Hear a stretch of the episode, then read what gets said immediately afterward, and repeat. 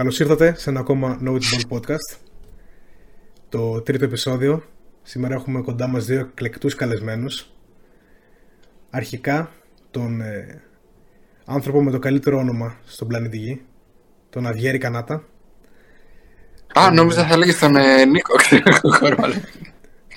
ο οποίος είναι ο executive producer και co-founder του καναλιού και της εκπομπής και ο λόγος που υπάρχει αυτό το podcast. Και εννοείται, last but not least, ο Νίκ Νορθέας, ένα τέρας της φύσης, θα λέγει κανείς, ένας άνθρωπος που έχει ασχοληθεί με την αθλητική δημοσιογραφία και είναι και οι δύο εξαιρετικοί φίλοι και fans των Warriors, εννοείται, των πρωταθλητών του 2022 Golden State Warriors. Των πλέον 7 συνολικά φορές πρωταθλητών. Ράψαμε το 7ο. Τα παραλυπήσεις, ρε παιδί. Ναι, πριν από τον Παναθηναϊκό, οι Warriors έραψαν το 7ο πριν από τον Παναθηναϊκό. Θα πετάξω και τη βόμβα στον αέρα, μιας και αναφέρθηκε το όνομά μου. Έχει κλείσει ιδιωτική συμφωνία. Αυτή τη στιγμή οι δικηγόροι μας υπογράφουν τα χαρτιά για να γίνει η σύνθεση του επίσημου Noidball θέμα από εμένα. Βεβαίως, εννοείται. Δεν θα προτιμούσαμε κάποιον άλλον. Υπομονούμε για listening party. Θα είναι μεγάλη μας τιμή όταν έρθει η ώρα. Έτσι εννοείται.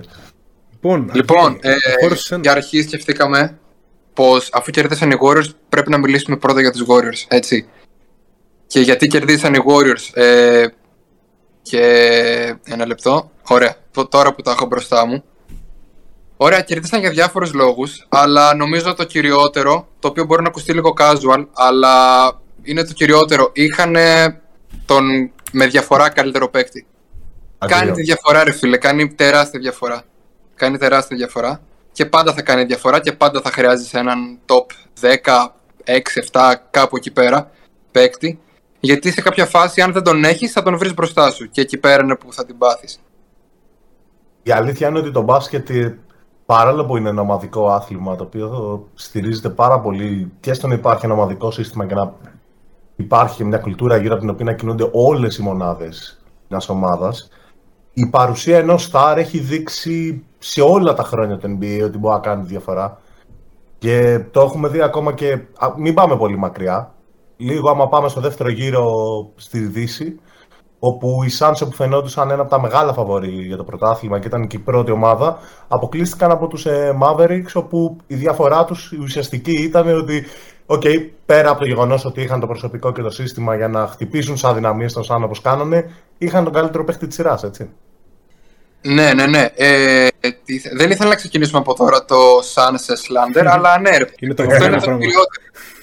Ναι, γιατί θίχτηκε σχετικά πρόσφατα με κάτι παιδιά που τα ξέρετε κι εσείς και δεν τους κάθω ονόματα, εντάξει, ναι, όχι, δεν υπάρχει λόγος, ρε παιδί μου, χωρίς να θέλω να γίνομαι περίεργος. Αλλά αυτό ήταν πολύ σημαντικό, το ότι ο Booker δεν μπορούσε να κάνει το step up πέρα από ό,τι άλλο συνέβησε σε εκείνη τη σειρά, αλλά φτάνει σε ένα σημείο που, ρε παιδί μου, η άμυνα θα τα αλλάξει όλα. Ό,τι και να κάνεις, ό,τι σύστημα και να έχεις, είναι το πιο πιθανό είναι να καταλήξει ο στάρ σου να παίζει 1v1 στην τέταρτη. Και πρέπει να είναι εκεί πέρα αυτός. Συμφωνώ ότι το superstardom υπάρχει στη λίγα. Εννοείται αυτό και το έχει δείξει πάρα πολλοί κόσμοι σε πάρα πολλές σειρές, πάρα πολλοί παίκτες. Αλλά δεν είμαι τόσο fan, όπως είπες εσύ, το θα ακουστεί λίγο casual, του hero ball σκεπτικού και το ότι αυτός έβγαλε αποτέλεσμα επειδή είναι πολύ απλά είναι star. Θα μπορούσε μια πολύ καλή ομάδα όπως οι Celtics, θα μπορούσαν να πάρουν το πρωτάθλημα με μερικά adjustments και χωρίς να έχουν τον top 6-7 παίκτη.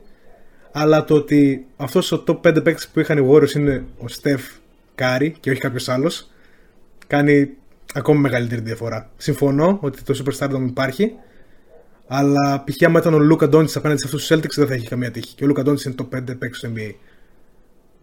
Και όχι, ναι, όχι. Γι' αυτό ήθελα να κάνω το disclaimer ότι χωρίς να θέλω να το πω, να ακουστεί casual. Γιατί εντάξει, είναι πάρα πολλά που πρέπει να πάνε σωστά για να πάρεις πρωτάθλημα. Πρέπει η διοίκησή σου να δώσει λεφτά για αρχή. Είναι πολύ σημαντικό. Check και άλλη σποντά. Check wow.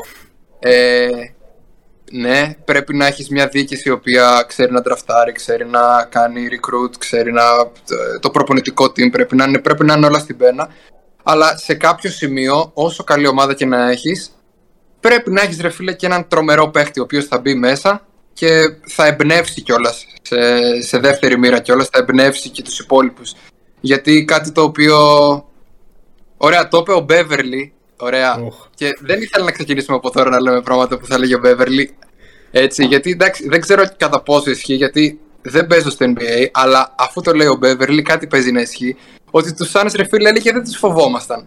Τους Warriors τους φοβόμασταν, ξέρω εγώ, όταν ήταν να παίξουμε την άλλη μέρα. Yeah. Και είναι σημαντικό, νομίζω, ρε παιδάκι μου. Όντως. Ότι μπαίνει μέσα η άλλη ομάδα και μπαίνει μέσα ο Steph και τον τρέμζει. Λες, αυτός ο άνθρωπος, άμα τον αφήσει. Πέφτουν τρία άτομα πάνω του. Ανά πάσα στιγμή. Αυτόν τον άνθρωπο τον φοβούνται, ρε φίλε. Τον Devin Booker, με όλο το σεβασμό, προς το παρόν, μακάρι να αλλάξει στο μέλλον. Δεν έχω κανένα θέμα, έτσι. Όσους περισσότερους καλούς παίκτες έχουμε, τόσο το καλύτερο. Που είναι ήδη καλός. Δεν ήθελα να ακουστεί έτσι. Αλλά δεν τον τρέμανε, ρε φίλε, τον Devin Booker. Ωραία. Και πιστεύω ότι αυτό μεταδίδεται και στην ομάδα. Ότι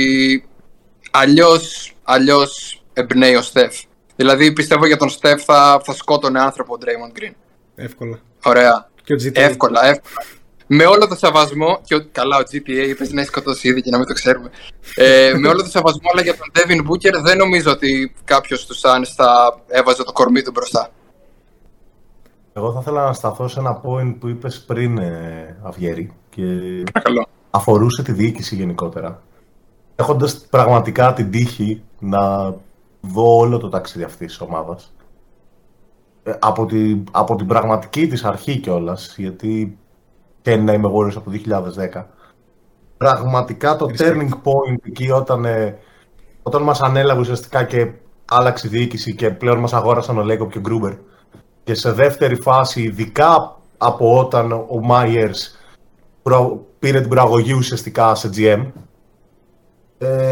είδαμε πραγματικά το πώς άλλαξαν όλα τα πράγματα στην ομάδα. Και από εκεί που ήμασταν μια ομάδα που, αν όχι το μεγαλύτερο dry spell, είχαμε ένα από τα μεγαλύτερα τότε, έτσι, είχαμε πάρει 40 χρόνια πρωτάθλημα. Ναι, ναι. Και χτίστηκε και όχι μία φορά, αλλά 3 διαφορετικές ομάδες όλο αυτό το διάστημα. Με πολύ συγκεκριμένες αρχές. Και μια φιλοσοφία και μια κουλτούρα η οποία χτίστηκε σε όλο αυτό το διάστημα. Και εν τέλει, όταν έφτασε η στιγμή του καλοκαιριού 2019, όπου έφυγε ο Ντουράν, αποσύρθηκε ο Λίβινγκστον, έφυγε ο Γκουαντάλα, έφυγε ο Κάζινς, ο Κλέι ήταν τραυματίας έξω, χάσαμε ουσιαστικά σχεδόν όλη μας την ομάδα. Όταν ξεκίνησε η σεζόν κάποια στιγμή μετά τα πρώτα παιχνίδια, είχε μείνει μόνο και Kevon Looney από τους παίχτες που παίζαμε στους τελικούς την προηγούμενη μέρα, ο οποίος να ήταν last man standing κανονικά. Και παρόλα αυτά, μέσα από μια τεχνική δυσκολία που αντικειμενικά άλλα Φραντσέζ μπορεί να τα έχει διαλύσει, εμείς μόνο και μόνο επειδή για άλλη μια φορά στραφήκαμε πάνω σε αυτό που ξέραμε καλύτερα, έτσι, γύρω από την κουλτούρα μας, ξανά καταφέραμε πάλι με παίχτες όπου ήταν υποτιμημένοι στη λίγα, πάλι με αποφάσεις οι οποίες πήραν στην αρχή πάρα πολύ κόντρα και πάρα πολλοί αναρωτήθηκαν γιατί το κάναμε αυτό. Καταλήξαμε πάλι να φτιάξουμε μια ψάμιση εβδομάδα, έτσι. Και εκμεταλλευόμενοι την G League, έναν τεράστιο βαθμό, έτσι. Μην ξεχνάμε τον Dayton, εκεί τον βρήκαμε.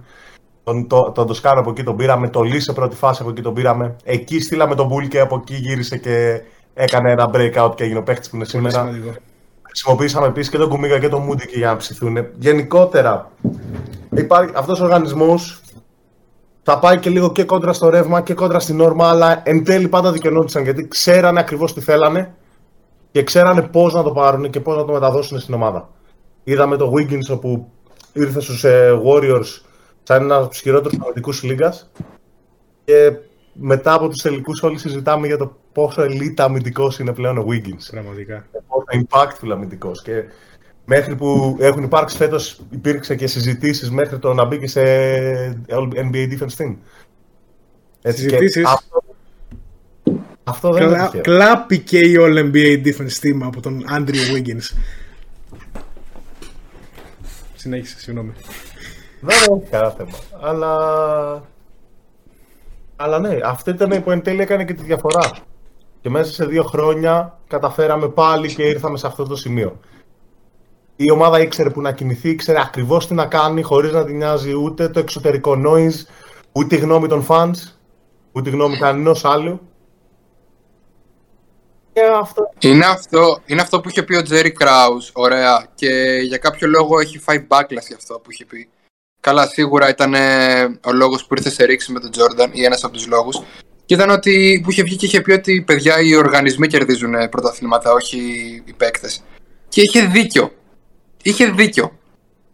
Είχε δίκιο. Πέσανε να τον φάνε, γιατί ακούγεται. Γιατί εντάξει, οι αγαπημένοι του κόσμου είναι οι παίκτες. Δεν είναι οι διοικήσεις. Ωραία. Οπότε πέσανε να τον φάνε και τον βγάλανε και ως villain στο Last Dance. Και ίσως ήταν ο τελευταίος που είχε άδικο εκεί μέσα. Μπορεί να είχε κάτι. Τέλος πάντων, άλλη κουβέντα. Αλλά είναι αυτό, είναι ότι η διοίκηση, ρε φίλε, θα σου πάρει το πρωτάθλημα. Το ότι οποιαδήποτε κίνηση βασικά έχει γίνει εκεί μέσα. Όλοι, από τον τελευταίο βοηθό προπονητή μέχρι και τον τελευταίο στάρ εκεί μέσα. Όλα, δηλαδή, θυμάμαι η κίνηση με τον Wiggins. Ήτανε ρίσκο, δεν ήτανε, τουλάχιστον στα μάτια, από τα μάτια ενός φαν. Ωραία. Σίγουρα για μένα που δεν παρακολουθούσα δεν παρακολουθούσα τόσο πολύ τον Wiggins, ήτανε κάτι ότι, οκ, ωραία. Βασικά, όχι. Το μεγαλύτερο θέμα ήταν το μεγάλο συμβόλαιο. Όχι το αν είναι καλός παίκτης ή όχι. Ήταν αυτό. Αυτό ήταν το τρομακτικό. Το τρομακτικό, ρε παιδί μου. Έτσι, ότι. Πόσο? 30 εκατομμύρια συμβόλαιο, Max. 30 εκατομμύρια. Αυτό. Και ότι τότε αυτό και λέω, οκ, τι άλλο θα γίνει τώρα. Ποιος άλλος θα παίξει, ξέρω εγώ. Δηλαδή, τρώει τόσα λεφτά ο Wiggins. Ωραία. Και μετά έχεις τον Draymond, τον Steph και τον Clay. Πώς αλλιώς, ποιος άλλος θα πληρωθεί. Και απλά βρήκανε τον Poole. Πάμε να τους βρούμε. Ο Λούνεϊ. Καλά, ο Λούνεϊ υπήρχε ήδη, έτσι. Αλλά ναι. Ο Λούνεϊ δεν τον θυμάμαι να ήταν τόσο απίστευτα καλός στα rebound. Ο Λούνεϊ είναι πολύ καλός. Ο Λούνεϊ ήταν αρκετά καλός παίκτης και μικρός. Απλά είχε πολύ μεγάλα θέματα τραυματισμών. Τα οποία πλέον τα ξεπέρασε και έπαιξε όλα τα μάτς τη σεζόν. Έπαιξε όλα τα μάτς φέτος. Και τη regular και τον playoff. Να το πούμε. Και από όπου και αν το πιάσεις, πραγματικά τώρα έχω σκαλώσει λίγο και δεν μου έρχονται όλα στη μνήμη. Αλλά σίγουρα ο ένας είναι ο Jordan Poole, που ήταν ακραίο ο Jordan Poole. Δηλαδή πραγματικά λες που τον βρήκατε τώρα αυτό το μαλάκα. Για τον Έλεος. Και κιόλας ότι όταν τον τραφτάραμε με το νούμερο 28 το καλοκαίρι του 19, είχε βγει ένας δημοσιογράφος. Δεν θυμάμαι το όνομα, και αν το θυμάμαι δεν θα τον έφερα. Δεν θα κάνουμε δημόσιο slander σε συνάδελφους πρώην. Όχι, δεν θα δίνουμε δωρεάν δημοσιότητα, έτσι, να πεις. Έτσι. Είχε βγει και είχε πει ότι ήταν το χειρότερο pick του draft. Από όλα τα pick. Για ένα pick το οποίο ήταν και στο νούμερο 28, έτσι. Και ήταν και ο χειρότερος παίκτης στην πρώτη του χρονιά. Από τους χειρότερους παίκτες στο NBA. Ήταν πολύ κακός. Ναι, το efficiency του γερού και του χρονιά ήταν μια τραγωδία. Ήταν φάση πρώτα 60 games Jaylen Green. Αυτή είναι μια άλλη συζήτηση που θα κάνω. Αλλά παρόλα αυτά η ομάδα δεν άκουσε, και εκεί πάλι δεν άκουσε το noise, επικεντρώθηκε στο ότι είδε στον Bull ένα guard ο οποίος ή μπορούσε να έχει και off-ball shoot, αλλά να έχει να προσφέρει και το δικό του shoot creation με flashes από passing και μπορούσε να κολλήσει το σύστημα, και κατευθείαν αρπάξαν και τον πήρανε. Ένα παιδί το μεταξύ με απίστευτο workout από ό,τι βγαίνει μέσα από την ίδια την ομάδα.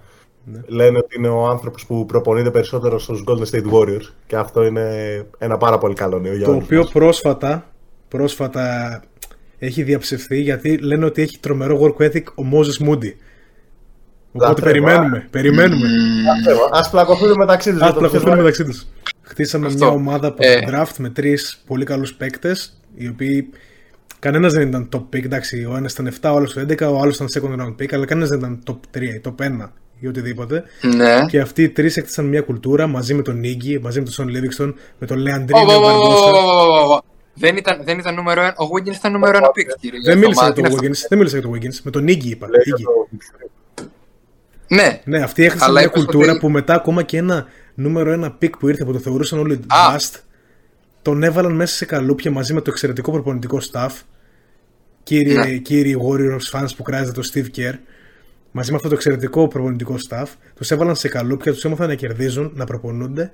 και να γίνουν μια εξαιρετική ομάδα μπάσκετ, ακόμα και αν όλες, μα όλες, τα site και εταιρείες πρόβλεψης πριν από αυτή τη σεζόν τους είχαν για εκτός play-off, στα play-in, κάπου εκεί πέρα. Από την κλισέ πλέον, αλλά και για τους Warriors, εκεί που τα βρήκανε σκούρα, όλα ξεκινήσαν από την άμυνα για να επανέλθουν. Και στα παιχνίδια που κερδίσανε ήταν παιχνίδια στα οποία ήταν κάποια σημεία που έβλεπες την άμυνα και έλεγες wow, δεν μπορούν να κάνουν κάτι οι Celtics τώρα. Αυτό. Ωραία. Το πιο σημαντικό, για να μην το ξεχάσουμε, ο Andrew Wiggins που μάρκαρε τον Tatum.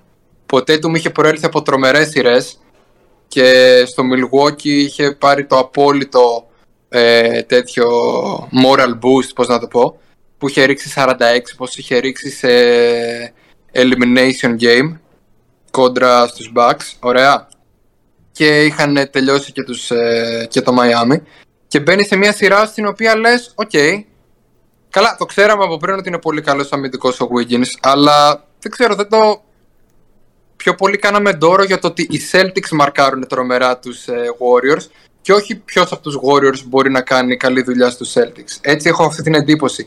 Και ο Wiggins απλά μπήκε μέσα και ώρες, εντάξει, έβαζε πόντους, έτσι, αυτό έλειπε, να μην έβαζε 20-25 όσους χρειαζόταν τέλος πάντων. Αλλά πραγματικά ήταν πολύ, πολύ δύσκολη η ζωή του Tatum, ειδικά στις τέταρτες περιόδους, και ήταν θεαματικό να το βλέπεις ότι okay, έχουν πραγματικά πρόβλημα εδώ τώρα οι Celtics. Να δώσω μερικά stats πριν το Game 6, γιατί μετά δεν το έχω βρει ακόμα. Πριν το Game 6 μέχρι το Game 5, ο Tatum όταν μαρκαριζόταν από τον Wiggins είχε 13-39, 33% field goal. Και στο έκτο παιχνίδι δεν σούτερε ιδιαίτερα καλά, άρα νομίζω πως έχει πέσει αυτό το στατιστικό και είναι απλά κραίο για έναν top 10 παίκτη να σουτάρει τόσο άθλια απέναντι σε έναν εξαιρετικό αμυντικό. Αυτό που είπες για το Wiggins, ότι δεν ξέραμε, όσοι ήταν fans του, δηλαδή εμείς οι δυόμισοι στον πλανήτη και όσοι τον παρακολουθούσαν μέσα στη σεζόν, ήξεραν πόσο καλός αμυντικός είναι από πέρσι. Το αμυντικό superstardom που έχει, ας πούμε, ο Draymond Green, ο Rudy Gobert, ο Kawhi Leonard, δεν το είχε μέχρι τη σειρά που μάρκαρε του Λούκα Ντόντσιτς. Μπράβο, εκεί πέρα ήταν. Γιατί είδα στο Twitter κουβέντα που κάποιος έλεγε, ξέρω εγώ, οι Warriors δεν έχουν κανένα να μαρκάρει τον Ντόντσιτς. Και είχε απαντήσει σε αυτόν ο coach Nick, ο B-ball Breakdown, ότι έχουν τον Wiggins. Και εκεί πέρα ήταν που μου πήρε πρώτη φορά την προσοχή ότι ο Wiggins είναι ο νέος μας Klay Thompson πρακτικά, που θα ρίξουμε στον αντίπαλο guard, ξέρω εγώ. Ακριβώς, και αυτό δήλωσε και λέει. Αυτό δήλωσε και να πούμε ότι ο Wiggins ένα play-off σε 3 συνεχόμενους γύρους μάρκαρε όχι απλά επιτυχώς, έτσι, με απίστευτη επιτυχία, τον Ja Morant, τον Luka Doncic και τον Jason Tatum, το οποίο είναι ένα ακραίο φύτα από μόνο του για όποιον αμυντικό και να ήταν, λέουν για έναν άνθρωπο που, σαν τον Wiggins, που όπως είπαμε πριν, μέχρι φέτος δεν θεωρούταν ελίτα αμυντικός, από την πλειοψηφία τουλάχιστον, έτσι. Και γενικότερα παίξαμε μια απίστευτη άμυνα. Η φετινή μας άμυνα actual είναι το πιο underrated στοιχείο μας, γιατί άμα πας και δεις, είχαμε το ίδιο defensive rating με τους Celtics στην regular season. Ήμασταν για την περισσότερη χρονιά πρώτης στα αμυντικά στατιστικά γενικά. Παρ' όλα αυτά δεν εστίαζε ποτέ κανείς στην άμυνα μας πάνω. Θα μιλάμε για τον breakout του Poole, κλασικά για τη motion offense μας. Αλλά δεν στεκόμασταν πάνω σε αυτό και actual ήταν ένα από τα πιο δυνατά μας κομμάτια φέτος. Και στους τελικούς έκανε τρελή διαφορά. Πέρα από το Wiggins έκανε και απίστευτη αμυντική σειρά για μένα ο Green. Για άλλη μια φορά, ειδικά στα μάτια τα οποία κερδίσαμε, ήταν απίστευτος. Δεν ξέρω αν θυμάστε κιόλας μια φάση η οποία μου έχει μείνει από το Game το 6, όπου πάνε πάνω σε ένα Veer Switch με τον Looney. Την ώρα έχουν κάνει ένα drive οι Celtics, δεν θυμάμαι ποιον, και πάει να δώσει την πάση στο Williams. Και όπως είναι πάνω στο Veer που ο Draymond είναι από πίσω, ξαφνικά πετάγεται το πίσω. Ναι. Μπάσα τον. Ναι. Αφήνει τον Tatum. Αφήνει τον Tatum να δει τον Williams ότι έχει ελεύθερη πάσα και μετά πετάει. Ναι, ακριβώς. Απίστευτο. Και όπου εντάξει, γενικά όχι μόνο το defensive, αλλά το μπασκετικό IQ αυτό του παίχτη είναι off the charts. Αυτός είναι και ο λόγος που έκανε την καριέρα που έκανε, 2-3 forward, είναι 2-1, αν θυμάμαι καλά, είναι ο Green. Ψέματα. Με το νέο Matrix είναι 98. Ένα 98 μη αθλητικό forward, έτσι. Αλλά με τέτοιο μπασκετικό κατάφερα να κάνει τη θρυλική πλέον καριέρα που έχει κάνει, έτσι. Θα δώσω και ένα shout-out στον Γκάρι τον Payton, γιατί ήταν κομβικός σε αυτή τη σειρά. Και έπαιξε φοβερή άμυνα, ειδικά στο Game 6. Και νομίζω και στο Game 5 είχε 15 πόντους και 3 κλεψίματα. Είχε κάνει μια τέτοια κρέιλα. Που μιλάμε για ένα παιδί το οποίο τον κόψαμε στην αρχή στο καλοκαίρι. Τον φέραμε τελευταία στιγμή και πάνω από θεωρητικά πολύ πιο respected ονόματα στον χώρο του NBA. Είχε τον Isaiah Thomas που είναι ένας, πριν 6 χρόνια ήταν ας πούμε top 3 MVP candidate. Και τον Everett τον Bradley που ήταν τόσα χρόνια ας πούμε θεωρητικά από τους καλύτερους 3D παίχτες στο NBA για πάρα πολλά χρόνια. Και έφερες σε αυτόν τον παίκτη, ο οποίος να πούμε ότι όταν τον κόψανε την πρώτη φορά ζήτησε από την ομάδα να πάει έστω και να γίνει αναλυτής βίντεο. Ναι. Το οποίο δείχνει ακραίο το πως επιθυμία είχε αυτός ο παίκτης για να μπει. Και πραγματικά μέσα από το σύστημά μας τέριαξε τόσο πολύ όπου μπόρεσε και έκανε και αυτός διαφορά. Και όλη η ομάδα. Και ο Ότο έπαιξε άμυνα σε αυτή τη σειρά και ο Λούνεϊ έπαιξε. Ο Ότο είχε ένα θέμα λίγο στο ένας με έναν, παιδί μου. Δηλαδή ήταν πολλές φορές που τον έβλεπα ότι ο Tatum ότι γλιστρούσε, ρε παιδί μου. Δεν είχε τόσο θέμα να κάνει create το shoot του. Παρ' όλα αυτά ήταν όλη η ομάδα on point σε αλλαγές, στην ενέργεια. Ναι, που αυτά είναι και τα βασικά θα πω. Και αυτοί που ήταν, ρε παιδί μου, που ήταν να μαρκάρουνε, ο Wiggins που ήταν να μαρκάρει τον Tatum, ο Green που ήταν να μαρκάρει ή τον Tatum είτε τον Brown, και στον Steph που πολλές φορές πέφταν πάνω του γιατί στο κεφάλι τους ήταν αδύναμος κρίκος. Δεν ξέρω αν εν τέλει ήταν και τόσο αδύναμος κρίκος εδώ πέρα, αν έχει κανένα στατιστικό στο μας να κάνει backup. Λοιπόν, παρακαλώ, με ενδιαφέρει πάρα πολύ. Η άμυνα του Steph απέναντι σε αντίπαλα point guards σε αυτά τα playoff. Απέναντι στο Monte Morris τον περιόρισε σε 33% shoot, στο Ja Morant 22%, 39% τον Luka Doncic και 33% τον Marcus Smart. Πάντως θυμάμαι πολλές φορές δηλαδή που γινόταν αυτό, δεν βρίσκαν αυτή την τόσο εύκολη λύση που είχαν στο κεφάλι τους οι Celtics. Γιατί όντως πήγαινε, ωραία, βρίσκανε το matchup που θέλανε τον Steph, πέφταν πάνω του και ο Steph δεν τους έδινε ούτε τόσο χώρο για να πάνε πιο κοντά στο καλάθι, ούτε ήταν ιδιαίτερα εύκολο να γυρίσουν να κάνουν κάποιο shoot. Έτσι μου φαίνεται εμένα, ωραία, μπορεί πραγματικά να τα θυμάμαι λάθος, αλλά όντως μου φαινόταν ότι δεν δούλεψε ιδιαίτερα τρομερά αυτό το πλάνο που είχαν, ρε παιδί μου. Πιστεύω ότι από αλλού κάνανε generate τους πόντους τους. Τώρα δεν θυμάμαι, θα είμαι ειλικρινής. Είχα πιο πολύ το νου μου στους Warriors. Ο Κάρι φέτος έκανε μια πολύ καλή αμυντική χρονιά, όσο περίεργο και να ακούγεται να το λέμε για το συγκεκριμένο παίχτη, αλλά δεν είναι περίεργο. Η regular season έκανε πολύ καλή αμυντικά, σαν και τη σεζόν, αν θυμάστε. Και είναι γενικότερα ένας underrated αμυντικός, γιατί για κάποιο λόγο αντιμετωπίζεται σαν απόλυτο αμυντικό liability, ξέρεις, παίχτης που θα κάνεις target, ας πούμε, ενώ στην πραγματικότητα δεν ήταν αυτό, σίγουρα δεν ήταν αυτό. Μπορεί να μην είναι τόσο καλός, λόγω μεγέθους κυρίως. Αλλά είναι απίστευτα καλό στην ομαδική άμυνα. Ξέρει πάρα πολύ καλά και πώς να στηθεί και πότε να βάλει τα χέρια του για να κλέψει την μπάλα και πώς να διαβάσει τα lanes όταν θα φύγει η πάσα για να βγει να κλέψει. Είδα πραγματικά πολλά κλεψίματα. Ναι. Σίγουρα στο Game 6. Δεν τα μέτρησα, αλλά είδα πολλές φορές τον Steph να βάζει τα χέρια του και όντως να γίνεται δουλειά. Ο Steph actual είναι στο top 10 με κλεψιμάτων στην ιστορία των τελικών. Ναι. Τόσες φορές που έχει πάει. Εντάξει. Αυτό έλεγε. Steph Slander δεν το περίμενα το από εμάς. Όχι, δεν ήταν Steph Slander. Λοιπόν, ήθελα να πω και κάτι άλλο. Αυτό που λέγαμε πριν για τον Draymond, ότι μου φαίνεται ότι δένει με το προηγούμενο που είπα σχετικά με το top 5-10. Εντάξει, είναι λίγο αυθαίρετο αυτό, αλλά καταλαβαίνετε τι λέω. Ότι αμυντικά οι Warriors είχαν έναν παίχτη, ο οποίος είναι αυτή τη στιγμή στη Λίγκα, καλά και στην ιστορία γενικά της Λίγκας, top 5 αμυντικά. Και ότι ενώ οι Warriors δεν είναι super team με τα πρότυπα των κλασικών super team, κατά μία άλλη δική μου οπτική είναι super team, γιατί έχουν αυτόν τον ακραίο αμυντικό, ωραία, είναι ο Green ο οποίος φτιάχνει όλη την άμυνα. Έχεις τον Steph, έχεις τον Wiggins, είναι all NBA παίκτες πρακτικά αυτοί. Μπορεί να μην βαφτιστήκαν all NBA παίκτες με τα κριτήρια της regular season, αλλά ο τρόπος που παίξανε ήταν all NBA. Δηλαδή αυτά που έκανε ο Wiggins ήταν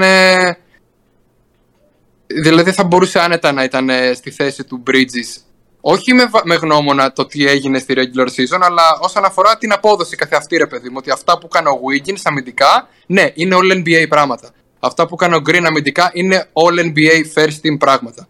Αυτό εννοώ. Ότι είναι το ταλέντο και η απόδοση ήταν all NBA. Ήταν top, πραγματικά top of the top. Και επίσης έκανε τεράστια, μιας και το ανέφερες στο Wiggins, τεράστια διαφορά η άνοδος στο rebound μέσα σειρά. Γιατί ναι. Ένας λόγος που είχαμε βρεθεί πίσω με 2-1 ήταν το πόσα επιθετικά rebound μπορούσαν να πούν. Και λογικό ήταν και το περιμέναμε μεταξύ μας με τον Time Lord και με τον Horford. Και πραγματικά η άνοδος έπαιξε στα τελευταία τρία παιχνίδια, έπαιξε λες και ήταν ψηλός. Αυτό με το Warriors rebounding το συζητούσαμε στην περσινή off-season πάρα πολύ με τον Νίκο. Γιατί πέρσι ήμασταν άθλιες σαν ομάδα στο αμυντικό rebounding και λέγαμε με τον Wiseman να χάνει τόσους μήνες και τόσα παιχνίδια πώς αυτή η ομάδα θα είναι καλή στο rebound. Και έχουμε έναν Looney, ένα από τους καλύτερους rebounder της λίγας, έναν Wiggins να κατεβάζει 16 και 14 κανονικά rebound στους τελικούς και γενικά ένα team effort το οποίο φάνηκε πόσο δούλεψε η ομάδα στο rebound στην off-season. Γιατί δεν είναι καινούργιοι παίκτες αυτοί που έκαναν διαφορά. Ναι, γι' αυτό θα σταματήσω να ασχολούμαι τόσο σοβαρά με τη regular season. Οκ, θα βλέπουμε κανένα ματσάκι, αυτό έλειπε. Αλλά τίποτα, είναι αυτό, είναι τον Μάιο και τον Ιούνιο να είσαι all NBA παίκτης. Πρακτικά. Καταλαβαίνεις πώς το λέω. Άρα με λίγα λόγια λες τον Andrew Wiggins playoff performer και winner. Εννοείται. Συμφωνώ απόλυτα. Για τον Looney ήθελα να πω ότι... Προσωπική γνώμη, δεν έχω διαβάσει κάτι σχετικό, αλλά θεωρώ ότι σίγουρα έχει παίξει τεράστιο ρόλο η έλευση του Ντέιαν Μιλότσοβιτς στην ομάδα, παλιού coach του Γιόκιτς, ο οποίος ήρθε κανονικά με τον ρόλο το να προπονεί τα σέντερ μας. Και ήδη είδαμε μια μεταμόρφωση στο Looney, ανέβηκε επίπεδο σχέση με πέρσι και τον προηγούμενο. Δηλαδή, πραγματικά παίζει πάρα πολύ καλά και ήταν υπερπολίτιμος. Επίσης. Θα κάνει και λίγο excited, γιατί, όσα slander και να έχει φάει. Έχουμε ένα νούμερο 2 πικ, ένα 7-footer αθλητικό γρήγορο αυτή τη στιγμή στα pitch να περιμένει πότε να μπει. Οπότε το γεγονός ότι είδαμε ήδη μια βελτίωση στους ψηλούς από την έλευση αυτού του coach με κάνει και λίγο hopeful. Επίσης, διάβασα, δεν τον ήξερα τον άνθρωπο πριν, λέγεται Eric Celebrini, μάλλον θα τον ξέρετε εσείς, ναι. Και ότι είναι στο τμήμα των, των τραυματισμών. Μπράβο, τραυματισμών και recovery κλπ. Και ότι το post που διάβασα το σχετικό ήταν ότι αυτός ο άνθρωπος κάνει πολύ underrated δουλειά. Κάνει τρομερή δουλειά εκεί μέσα τα χρόνια που είναι. Και αυτό, ρε παιδί μου, ότι έχει παίξει πολύ μεγάλο ρόλο εκεί μέσα. Και ότι είναι τόσα άτομα, αυτό εννοώ με τη διοίκηση, ότι είναι από τον πρώτο μέχρι τον τελευταίο πραγματικά όλοι εκεί μέσα ένας προς έναν. Είναι top of the top of the top στη δουλειά τους, είναι απίστευτη. Σκέψου τι προβλήματα τραυματισμών είχε ο Steph Curry με στους Τραγάλους και τι προβλήματα τραυματισμών είχε ο Kevon Looney. Άμα καταφέρουν και κάνουν το Wiseman παίκτη, πραγματικά δεν ξέρω τι άλλο να περιμένω αυτή την ομάδα. Δηλαδή, ο μόνος που πιστεύει ακόμα στο Wiseman είναι 2-3 άτομα και εγώ 2 φορές την εβδομάδα. Και ο ένας είναι ο Νίκος, εννοείται. Η λίστα είναι με πολύ ξεκάθαρη. Θέλω να την κάνεις. Είναι ο coach Νίκα, το B-ball Breakdown. Είναι ο Penny Hardaway. Είναι η μάνα του, ο Steve Kerr. Όχι η μάνα του Penny Hardaway, του Wiseman, Wiseman, ναι. Ναι, γιατί είδαμε αυτό το πολύ έτσι ωραίο πείραμα και μπόλιζι πείραμα θα το χαρακτήριζα, να παίξεις με drop κόντρα στο Steph. Πρώτη φορά. Ήταν η πρώτη φορά που το βλέπαμε και μέχρι τώρα θεωρείται μια αυτοκτονική κίνηση. Γιατί λες, θα παίξω drop, θα αφήσω το shoot στον καλύτερο στρέλο των εποχών. Αλλά λόγω του scheme των Celtics και βασικά και του Tiktynus είναι ο Time Lord, let's face it, μπορέσανε και πραγματικά σταματήσανε the motion ως offense. Για actual στα τρία πρώτα παιχνίδια μας είχαν κάνει μεγάλη ζημιά.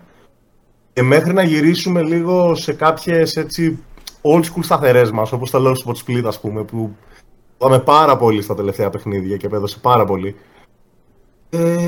Είχαμε τεράστιο θέμα γύρω από τον Στεφ, ειδικά στις βοήθειες. Δηλαδή, ήταν πολλές στιγμές που φαινόταν απελπιστικά μόνος στα πρώτα παιχνίδια. Και αυτό άλλαξε μέσω από adjustments.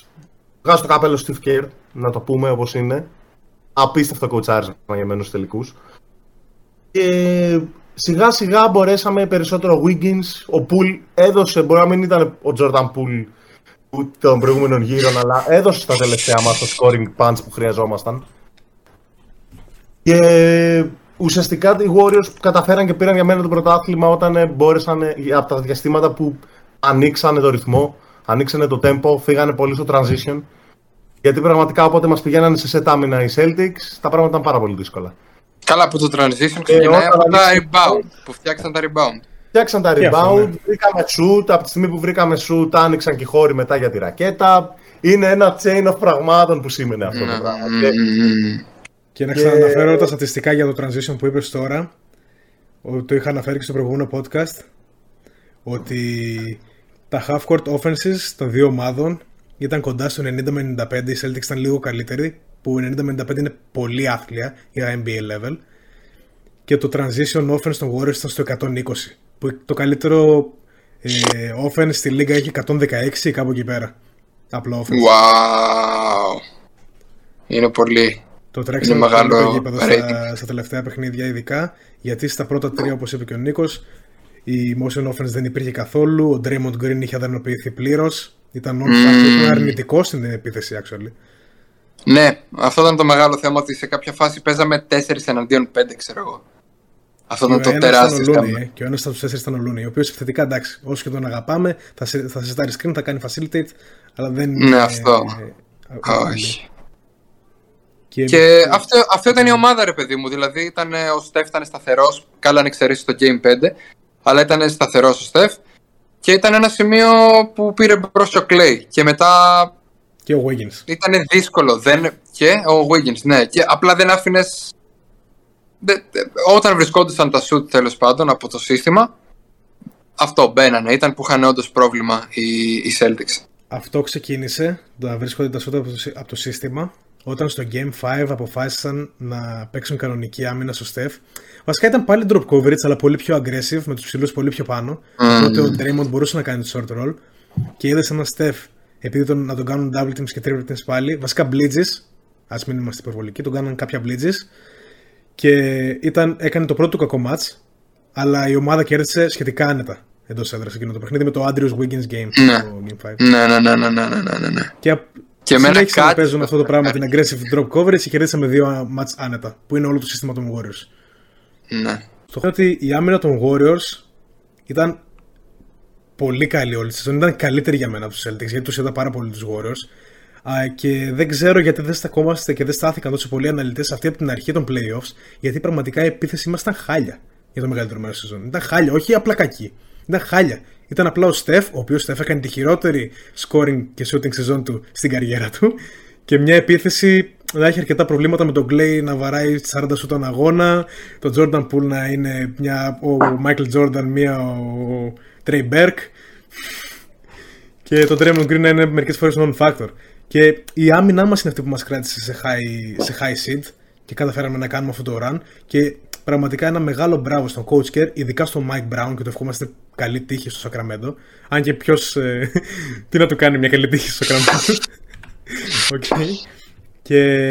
Και στον Kenny Atkinson, που θέλω να πω ότι πάνω που ηχογραφείται αυτό το επεισόδιο, ο Kenny Atkinson αποφάσισε να κάνει reject την πρόταση των Hornets και θα παραμείνει ως head assistant coach στους Warriors, και τον ευχαριστούμε πάρα πολύ γι' αυτό.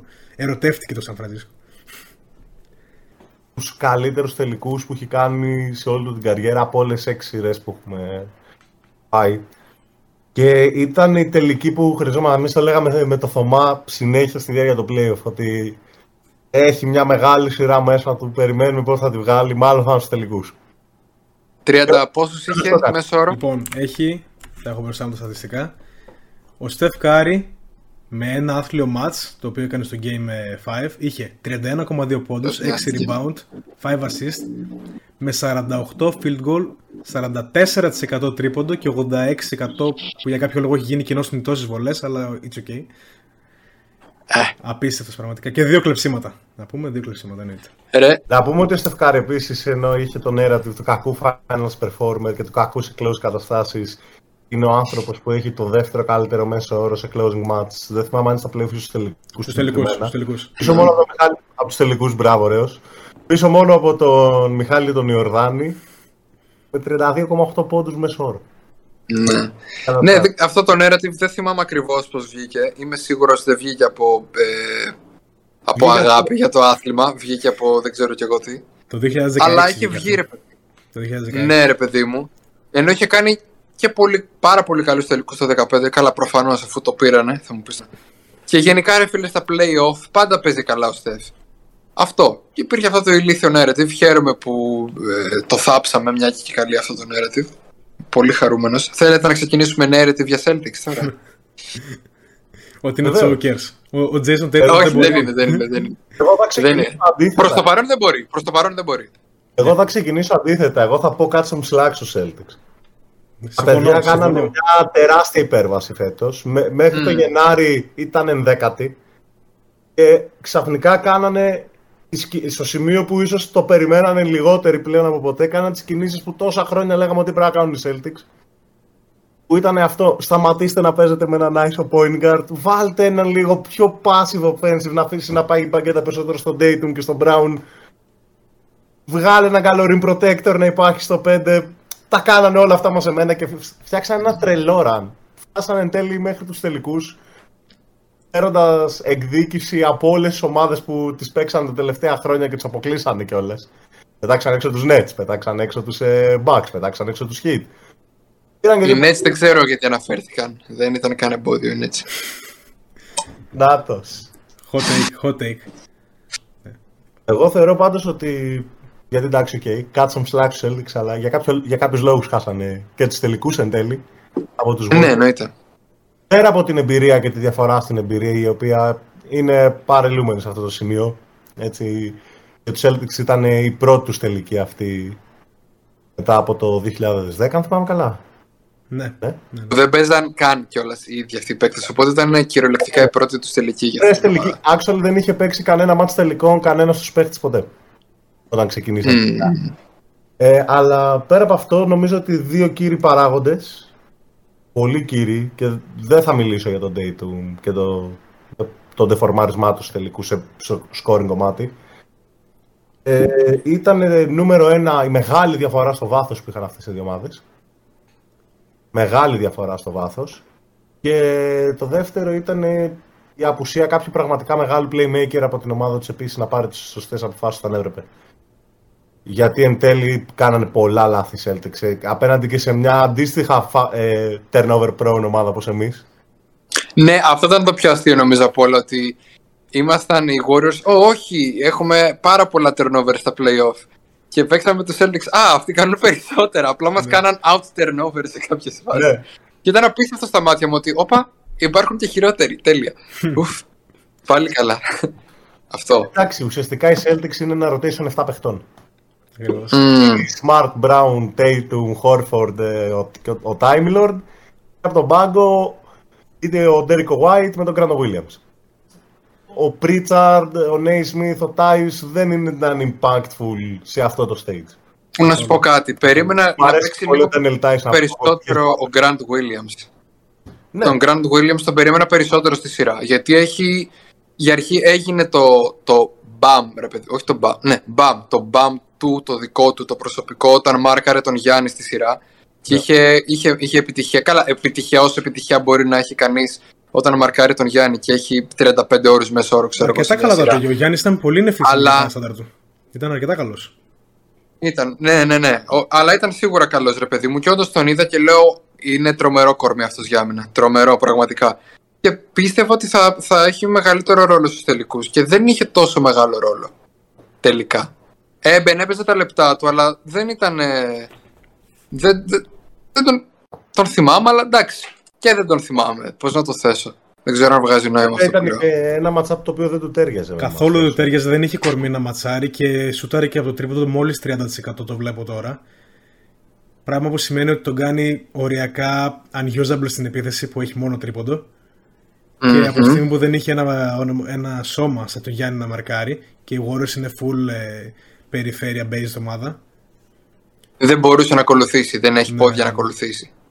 Επίσης μιλάμε ότι πέρα από κακό ματσάπ για τον ίδιο, έπαιζε και στην ομάδα που έχει κάνει επιστήμη το να παίζει με undersized forwards τα οποία μπορούν να στρετσάρουν. Δηλαδή ξέραμε ακριβώς τι θα έπρεπε να κάνουμε πριν καν μπούμε στη σειρά, ας πούμε, για τον συγκεκριμένο παίχτη. Θα θέλανε ένα παραπάνω επιθετικό boost, γιατί η αλήθεια είναι ότι τα παιχνίδια που οι Celtics και ήταν πιο ανταγωνιστικοί και πήγε τα μάτσα που πήρανε, ήταν τα μάτσα που μπήκανε τα σούτα από το Horford, από το White και από το Smart. Που είναι τρεις παίχτες όπου το σούτ τους είναι ύφη, όπως και να το κάνουμε. Είναι πολύ ύφη, όντως. Είναι ύφη. Όχι ότι δεν είναι καλή, είναι παιχταράδες και οι τρεις. Παιχταράδες και οι τρεις, αλλά στο κομμάτι του σούτ είναι ύφη.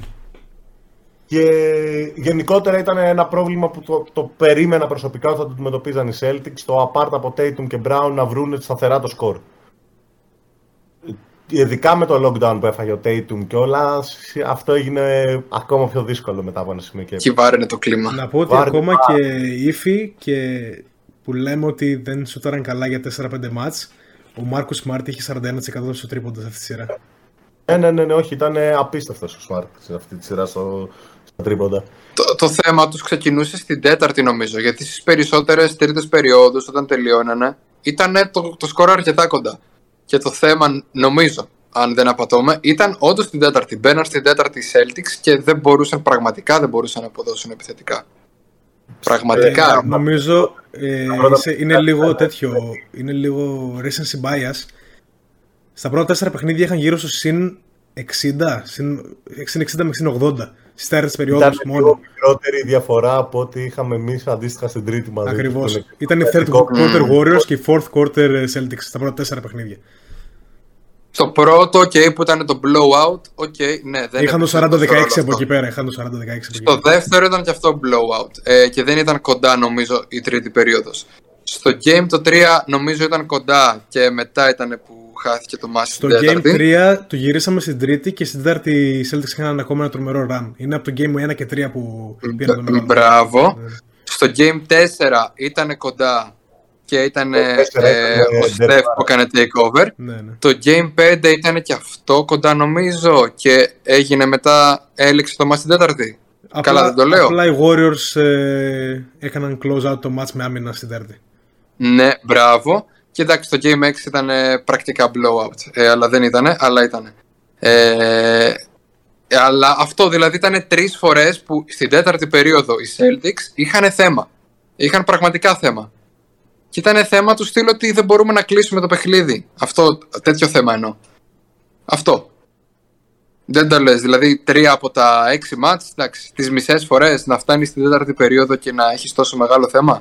Είναι το θέμα που είχαν από την αρχή της σεζόν, όπου στα πρώτα 40 μάτς ήταν στο 500 ρεκόρ και πραγματικά έλεγε ότι αυτή η ομάδα με αυτή την επίθεση τόσο ISO ball και hero ball δεν μπορεί να πάει πουθενά και απλά ο Ime Udoka με ένα μαγικό ραβδάκι τους άλλαξε, έκανε τον Marcus Smart facilitator, έκανε τον Tatum με τον Brown να τριπλάρουν και να πασάρουν και έκανε μετά μια ok, ήταν καλή η επίθεση τους, αν και οι δύο ομάδες φημιζόταν για την άμυνα, ήταν καλή η επίθεση των Celtics.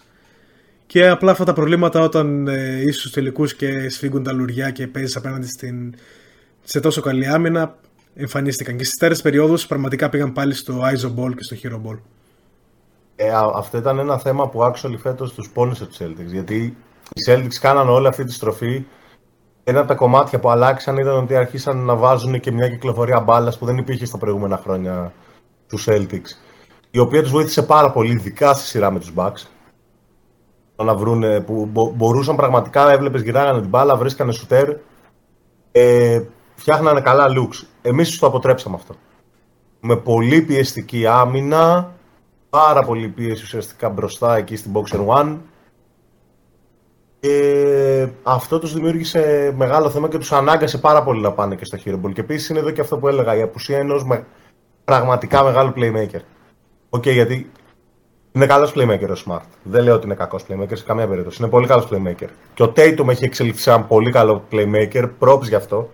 Ήταν ένα development που εγώ προσωπικά δεν το περίμενα τον Tatum. Αυτό το κομμάτι. Ο Horford είναι ένας καλός passing ψηλός. Ο White επίσης ξέρει να πασάρει, αλλά λείπει αυτός που θα πάρει τη σωστή απόφαση no matter what. Αυτή την επίθεση. Δεν υπήρχε ένας playmaker στο επίπεδο του Green ή του Steph, ας πούμε. Και αυτό οδήγησε πάρα πολλές φορές και να πάνε και σε πιο ISO καταστάσεις, είτε αυτό ήταν με καθαρό isolation, ας πούμε, να χτυπήσεις τα πόδια για να βγεις στο drive, είτε αυτό ήταν με κάτι post-ups που πήρε ο Horford Θυμάμαι μια φάση κιόλας όπου υπήρχε σουτέρ έξω ελεύθερο στην περιφέρεια, ας πούμε. Ήταν ο Χόρφορντ στο low post και προσπαθούσε να αποστάρει. Δεν θυμάμαι ποιον τον Klay, νομίζω. Το Steph. Το Steph, μπράβο. Αλλά ναι. Σε αυτό έπαιξε μεγάλο ρόλο η άμυνά μας και εκεί ήταν που στράβωσε περισσότερο. Εκεί επίσης το focus που δώσαμε στον Dayton και η εμφάνιση του Wiggins. Γενικά για το starter. Ουσιαστικά το μπλοκάρισμα που φάγε επιθετικά ο Tatum σε αυτή τη σειρά ήταν περισσότερο λόγω της άμυνας απλά που έπαιξε ο Wiggins πάνω του. Ύστερα στις βοήθειες ο Green όποτε πήγαινε. Πραγματικά τον κάνανε shutdown, δεν ήταν κάποιο τρελό scheme, δεν ήταν ένας τείχος όπως κάνανε κάποτε και το Γιάννη κάτι τέτοιο. Ήταν γνήσια έτσι one-on-one defense, ας πούμε. Και ο Jaylen Brown, ο οποίος όλοι λένε ότι έκανε τρελό outplay του Dayton, που είχε πολύ καλά ποσοστά και στατιστικά ο Jaylen Brown, νομίζω ήταν το κύριο πρόβλημα στην επίθεση των Celtics.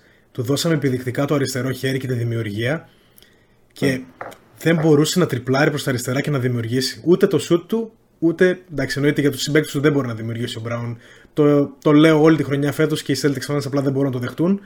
Ο Brown δεν μπορεί να δημιουργήσει, είναι το επόμενο level, είναι πολύ μικρός και θα τα καταφέρει, θα γίνει παιχταράς, αλλά αυτή τη στιγμή δεν μπορεί να δημιουργήσει. Και είναι αυτό που λες, θέλουν έναν elite point guard, δηλαδή Dyson Daniels, αυτή η NBA draft κουβέντα θα γίνει σε μια εβδομάδα. Και επίσης για τον Brown προσωπική γνώμη είναι ότι ένα κομμάτι το οποίο πρέπει να δουλέψει για να κάνει και το επόμενο βήμα σαν παίχτης, που ήδη είναι ένας all-star παίχτης, έτσι, και παιχταράς, είναι το να εντάξει και κάποια off-ball στοιχεία στο παιχνίδι του. Γιατί αυτή τη στιγμή, όταν έχει την μπάλα, ναι, είναι ένας απίστευτος scorer και απίστευτη απειλή, αλλά χωρίς την μπάλα δεν είναι απειλή. Είτε αυτό λέγεται με το να μάθει να παίρνει off-ball shoot, είτε να κάνει κάποια cut προς τη ρακέτα, ας πούμε, για layups. Και τα δύο μπορεί να τα κάνει, εγώ προσωπικά πιστεύω. Είναι ένα επόμενο βήμα στο παιχνίδι του που θεωρώ ότι πρέπει να το πάρει. Προσωπικά όμως δεν θα αγχωνόμουν αν ήμουν Boston Celtics. Πιστεύω ότι κάποια στιγμή στα επόμενα χρόνια, δεν θα μπορέσω πότε ακριβώς, αλλά ένα δαχτυλίδι θα το φέρουνε στη Βοστόνη, αυτό το κορ, πιστεύω. Είναι απλά και εγώ. Θεωρώ ότι το ότι πήγε στραβά, ρε παιδί μου, και το τι μπορούν να διορθώσουν, τι είναι να κάνουν οι Celtics από εδώ και πέρα, ότι το περισσότερο βάρος πέφτει πάνω στον Jaylen και στον Tatum. Και ότι είναι αυτοί οι δύο που πρέπει να δουλέψουν, φίλε, το παιχνίδι τους. Για αρχή πρέπει να είναι σταθερή η τρίπλα τους, δεν πρέπει να χάνουν την μπάλα τόσο εύκολα. Απλά πραγματάκια. Ενώ βασικά μπάσκετ πράγματα. Σαν οι ίδιοι, σαν παίκτες, ότι πρέπει να κάνουν οι ίδιοι το step up να γίνουν ακόμα καλύτεροι. Αυτό είναι το κυριότερο μέλημα. Σίγουρα θα βοηθήσει αυτό που είπατε, μια τρίτη επιλογή, ένας playmaker, είναι αυτό που ακούγεται περισσότερο. Και υποθέτω, εντάξει, όλο και κανένας Pritchard σε κάποια φάση παίζει να φύγει. Βασικά δεν ξέρω, μπορεί να είναι μικρός ακόμα και να θέλουν να μείνει λίγο ακόμα, να δουν πώς θα εξελιχθεί. Αλλά ο κορμός είναι ήδη πάρα πολύ καλός. Και εάν ο Jaylen και ο Tatum γίνουν καλύτεροι, θα μπορούν να κοντράρουν στα ίσια, τελείως στα ίσια, και τους Bucks υγιείς. Ωραία. Και μετά από αυτό, υποθέτω, μπορούν να βγαίνουν συστηματικά από την Ανατολή. Ποιοι τους σταματάνε, δηλαδή? Όχι, κανένας. Και κανένας, δηλαδή, άμα... τα γόνατα του Time Lord. Απλά αυτό. Ναι. Είναι πάρα πολύ χρήσιμο κομμάτι ο Time Lord, πώς παίζουν. Είναι ένας ψηλός όπου είναι απίστευτος rim protector. Αλλά όχι μόνο είναι rim protector, άσχετα από τον τρόπο που παίζουν οι Celtics, μπορεί να βγει και έξω actual στις αλλαγές, αν χρειαστεί. Στα πιο aggressive drop που κάνανε τώρα στο τέλος της σειράς με εμάς, ήταν κάποιες φάσεις όπου τον έβλεπες και έκανε shutdown παίχτες στο τρίποντο. Το Bull και το Steph σε κάποια φάση. Και είναι πάρα πολύ σημαντικό και κομβικό κομμάτι για το μέλλον τους. Αλλά εκεί είναι καθαρά θέμα υγείας. Φανή. Αλλά εντάξει, εγώ όπως τόνισε ο Αβιέρης, όντως ένα καλό playmaker. Ιδανικά θα ήθελα εγώ και 1-2 φτερά με καλό τρίποντο. Πολύ σημαντικό. Αλλά εντάξει, μπορούν να βρουν και κάτι. Δεν χρειάζεται να είναι απαραίτητα κάποιος καλύτερος όπως Smart. Μπορεί να είναι και κάποιος που να είναι backup point guard, απλά να είναι εξαιρετικός playmaker.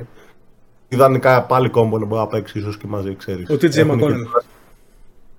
Ο TJ McConnell και κάνω το mic drop. Νάτος. Να πούμε ότι είναι μεγάλη αδυναμία το Θωμά TJ McConnell. Πολύ ωραίος παίκτης. Πάρα πολύ ωραίος παίκτης. Να ζήσετε, να ζήσετε. Πριν καν ξεκινήσει αυτή η σεζόν μπάσκετ, πριν καν ξεκινήσει η προηγούμενη σεζόν μπάσκετ, παραπροηγούμενη σεζόν μπάσκετ, εγώ προσωπικά τον Steph Curry τον είχα στους top 10 παίκτες, γιατί αυτός ο παίκτης όταν είναι υγιής και παίζει μέσα στο γήπεδο, είναι ο καλύτερος επιθετικός παίκτης που έχει υπάρξει ποτέ. Ποτέ όμως. Τόσο όταν έχει την μπάλα στα χέρια του, αλλά κυρίως όταν δεν την έχει. Και είναι πλέον ένας αξιόλογος, το λιγότερο αξιόλογος αμυντικός. Και όλο αυτό, ρε παιδάκι μου, το συνοθήλευμα δεν μπορεί να μην είναι top 10. Δεν μπορεί να μην είναι. Αυτά που κάνει στην επίθεση δεν γίνεται να μην είναι all time top 10 great. Δεν γίνεται. Δεν γίνεται. Ένας πρέπει να αλλάξει και το άθλημα, να το πούμε. Ναι. Αυτό το flex, ναι. Το έχει είναι big flex. Ο Jordan, ο Karim και ο Dr. J ακόμα. Να πούμε και ο Dirk. Είναι πολύ μικρή λίστα. Όντως είναι μικρή λίστα. Και ότι αυτό δηλαδή, όχι δηλαδή, λάθος λέξη. Ας κοιτάξουμε ποιο είναι το top 10 τώρα, ωραία. Ας ξεκινήσουμε με τους 5 που είναι λίγο αδιαπραγμάτευτοι. Βασικά θα μιλήσω τελείως υποκειμενικά, έτσι, οπότε μην κάνετε γκριμάτσες. Ωραία, για αρχή είναι Jordan, LeBron, Magic, Karim, Larry Bird. Ωραία. Έτσι τα έχω εγώ στο κεφάλι μου. Δεν θέλω πολλά περίεργα. Μετά εμένα μου αρέσει πολύ ο Hakeem, μου αρέσει πολύ ο Shaq, μου αρέσει πολύ. Πρέπει να μπει και ένας Wilt, υποθέτω, σε αυτό το σημείο. Καλά, δεν έχω ιδιαίτερη εντριβή στο μπάσκετ πριν τη δεκαετία του 80, ούτε καν στη δεκαετία του 80, οπότε είναι κάποιοι παίκτες οι οποίοι βγαίνουν εκτός, όχι επειδή δεν ήταν τόσο καλοί, αλλά επειδή δεν έχω εγώ τόσο καλή επαφή με αυτούς. Και τώρα περισσεύουν άλλες δύο θέσεις, νομίζω. Σε μία από αυτές πρέπει να μπει ο Στεφ. Είναι αδιαπραγμάτευτο, πρέπει να μπει. Και πλέον και πιο ψηλά, μετά τους τελικούς αυτούς. Αλλά έστω, εντάξει, πριν μπούμε στην top 5 ατζέντα, πρέπει να μπει, ρε φίλε. Δηλαδή εδώ που έχουμε φτάσει. Ωραία. Με αυτούς τους παίκτες που ανέφερα. Δεν χωράει ο Στεφ. Χαλαρά. Προσωπικά στο κεφάλι μου, εγώ όπως τα είχα δηλαδή, πριν ξεκινήσει η σεζόν, ήταν ο αγαπημένος μου παίκτης όλων των εποχών και πίστευα πάντα ότι θα είναι σίγουρα top 10 στο τέλος της καριέρας του. Τον είχα στο 12. Γιατί το elusive finals MVP, γιατί. Ποιους βάζεις πάνω. Είχα από πάνω του ουσιαστικά από το 1 ως το τέτοιο. Είχα Jordan, LeBron, Karim, Magic, Duncan, Bird, Wilt. Όχι, Russell, Wilt, Kobe, Shaq, Hakeem. Στεφ. Μετά και η Ντίμος, Μαλόν και ο Dr. J, άντε να είπαμε το top 15. Θα βάζα τον Στεφ πάνω από Κόμπι και πριν τη σειρά. Τώρα, μετά τους τελικούς, θεωρώ ότι εντάξει, το Χακίμ δεν κάνει συζήτηση να υπάρξει να τον έχει περάσει. Ναι. Αρκεί όντως το debate με τον Σάκ και τον Κόμπι. Θεωρώ ότι όντως μπαίνει. Ναι, δηλαδή, ωραία, επιθετικά άμα το πάρουμε, αυτά που προσφέρει ο Στεφ στο σύνολό του, ναι, καλά το λέω. Επιθετικά είναι πιο σημαντικά από το σύνολο που προσέφερε ο Σάκ στο πικ του ή ο Κόμπι στο πικ του. Οπότε επιθετικά νομίζω είναι το εύκολο. Εκεί πέρα που γίνεται η όλη κουβέντα στο κεφάλι μου μεταξύ εμένα και του εαυτού μου είναι αμυντικά. Αν αμυντικά έχει αυτό που χρειάζεται για να μπορώ εγώ με ασφάλεια να πω, ξέρεις τι, ναι, είναι πάνω από τον Σάκ ή πάνω από τον Χακίμ. Και σίγουρα και μετά από αυτή τη σειρά, μετά από αυτό που είδαμε να κάνει, σαν guard, έτσι, κιόλας, γιατί πάντα ένας πιο μεγάλο κορμί, ένας forward, ένας center, πάντα θα παίζει, θα επηρεάζει την άμυνα συνολικά με έναν τρόπο που ένας guard δεν μπορεί να το κάνει. Αλλά πιστεύω πλέον δεν είναι τόσο μεγάλη αυτή η διαφορά. Δηλαδή, δεν είναι liability πλέον ο Steph. Δεν είναι liability. Κάνει τα κλεψίματά του. Και επιθετικά, όπως είπαμε, εντάξει. Επιθετικά είναι ακραίο. Δηλαδή, πιο παλιά το μεγάλο μου case ήταν ότι είναι τόσο ακραία καλός επιθετικά που δεν γίνεται να είναι στο top 10. Πλέον που έχω κάνει establish στο κεφάλι μου ότι όντως μπορεί να παίξει legit άμυνα ο Steph, μπορεί να ανέβει και θέσεις μέσα στο top 10. Αυτό είναι το δικό μου το narrative. Βέβαια, να πούμε σε αυτό το σημείο ότι ο Kobe ήταν elite στην άμυνα. Ήταν πολύ καλό. Ειδικά στο Orlando. Και να πούμε και ότι ο Kobe έπαιρνε τα all defensive teams λόγω reputation και όχι λόγω regular season performance. Από ένα σημείο και έπειτα, όντως, αυτό είναι αλήθεια. Αλλά ο Steph, το θέμα με τον Steph σε άλλη αυτή τη συζήτηση είναι ότι φέρνει κάποια πολύ unique πράγματα στο τραπέζι. Δηλαδή, βλέπεις, ας πούμε, τα college του, λες, OK, έχει λιγότερες all NBA, έχει τέτοια, αλλά μιλάμε για το μόνο unanimous MVP της ιστορίας. Καλά. Μόνο άνθρωπο που είχε βγει unanimous MVP και finals MVP, έτσι. Πρώτος στην ιστορία σε τρίποντα, ας πούμε. Το ίδιο το impact και το πώς άλλαξε το άθλημα. Πραγματικά. Και πώς ο ίδιος παίχτης, όπου γύρω από αυτόν χτίστηκε ένα σύστημα που έφερε μια επανάσταση στο μπάσκετ, και το 2015 ήταν το πρώτο του πρωτάθλημα. Ουσιαστικά, και το πρωτάθλημα πριν και 20 χρόνια. Όπου το πήρε σε μια λίγα που, ξέρεις, να το πω και λίγο πιο λαϊκά, την είχε πιάσει και λίγο μαλάκα. Γιατί έπαιζε ένα μπάσκετ που τότε δεν ξέρανε πώς να το σταματήσουν και τι να κάνουν. Ήταν κάτι πρωτόγνωρο αυτό που ζούσανε. Και το πήρε και μετά εν τέλει, όταν έκαναν όλοι κατσάπ πάλι. Όταν η Λίγκα είχε πλέον προσαρμοστεί ακριβώς το τι να κάνει, και πήρε όλη η Λίγκα και άλλαξε όλο το παιχνίδι. Και τον είχαν ξαναμένει. Το spacing έχει αλλάξει, έχει το πώς τρετσάρει το γήπεδο. Υπάρχουν διπλάσιοι χώροι σε σχέση με παλιά, μόνο και μόνο από το πόσες απειλές υπάρχουν επιθετικά. Έχει αλλάξει όλο το shot chart, αν δεις το προς τα που πάνε και παίρνουν όλα τα shot zones, ρε παιδί μου, από πού στάρουν περισσότερο. Άλλαξε όλη η λογική στο τι ζητάμε πλέον από παίχτες, ξέρεις, έτσι. Παλιά υπήρχε, ας πούμε, το στερεότυπο με τους twinner. Ξέρεις, αυτό είναι ένα 3-4-5, δεν ξέρω πού να τον κάνω, τι να τον κάνω, ξέρεις. Πού να παίξει, πολύ, πολύ κοντός για το 4, πολύ κοντός για το 5, ξέρεις. Ναι. Πολύ, ας πούμε, ναι. Αλλά, οκ, σήμερα είναι πιο περιζήτητοι παίχτες αυτοί. Για πολλά χρόνια δεν είχαμε ψηλούς στη Λίγκα μέχρι που άρχισαν να σουτάρουν. Είχε αρχίσει, ας πούμε, είχαν βγει παίχτες όπως ο Dwight Howard που ήταν τότε στην εποχή του, θεωρούνταν top 5 παίχτης. Είχε βγει στα ζήτητα. Και έπαιζε σε ομάδες οι οποίες κάποτε ήταν star, ας πούμε, και έπαιζε μετά σε mid ομάδες που κυνήγαγαν τα playoff. Και όχι μόνο το άλλαξε το σπορ δραματικά. Είναι ο καλύτερος σε αυτό το πράγμα που άλλαξε το σπορ. Δηλαδή δεν είναι ότι εγώ μπήκα και είπα, παιδιά, θα το παίζουμε έτσι από εδώ και πέρα, και μετά βρέθηκε και κάποιος άλλος ο οποίος το κάνει καλύτερα. Είναι αυτός που το κάνει καλύτερα από όλους εκεί μέσα. Κανείς δεν παίζει το μοντέρνο μπάσκετ καλύτερα από τον Στεφ. Κανείς. Επιθετικά τουλάχιστον, έτσι. Που εκεί πέρα είναι και μεγάλη αλλαγή. Αυτό. Ή το πόσο, ας πούμε, τι effect έχει ο ίδιος ακόμα και όταν δεν έχει την μπάλα στα χέρια του. Αυτό. Όλα μέσα, ναι. Έτσι, ο τύπος είναι. Αυτό από μόνο του φτιάχνει το case ενός top 10 παίχτη. Ναι. Για μένα, εγώ θεωρώ ότι όντως μπορεί και να είναι αυτή τη στιγμή. Αλλά και να μην είναι top 10 τώρα, θα είναι σίγουρα μέχρι να τελειώσει την καριέρα του. Ναι. Αυτό δηλαδή, εσύ περιμένεις accolades σε αυτό το σημείο. Η αλήθεια είναι ότι ο Στεφ από εδώ και πέρα είναι πολύ τρελό. Γιατί ανάλογα το πόσα accolades μπορεί να φέρει και το μέχρι πού μπορεί να. Τη ζήτηση μπορεί να μπει. Κακά τα ψέματα. Εγώ αυτή τη στιγμή. Μπαίνουν του χρόνου σχεδόν με την ίδια ομάδα.